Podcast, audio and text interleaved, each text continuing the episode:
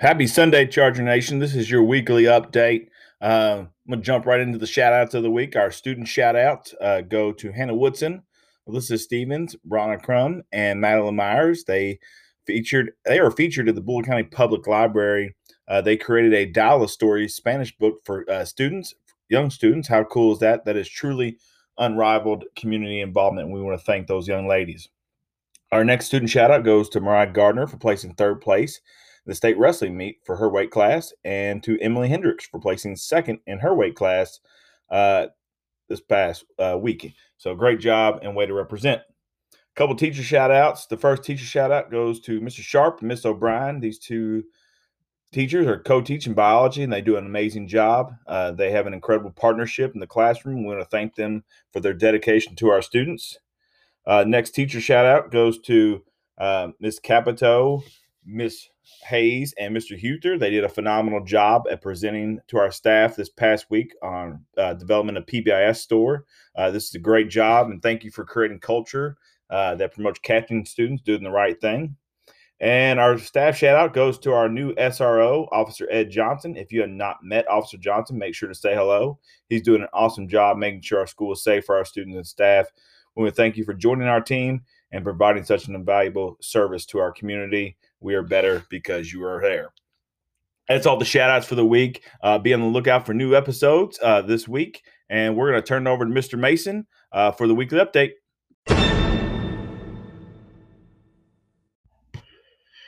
Hey, good morning, Charger Nation. It is Sunday, the 14th, March the 14th. Hope everyone's had a great weekend.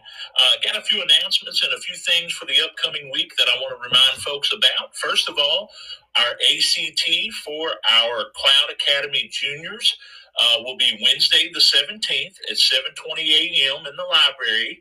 Uh, our Cloud students, our Cloud juniors, need to remember to bring a charged Chromebook a calculator, their pencil, and a photo ID. That will be Wednesday morning at 7:20 in the library.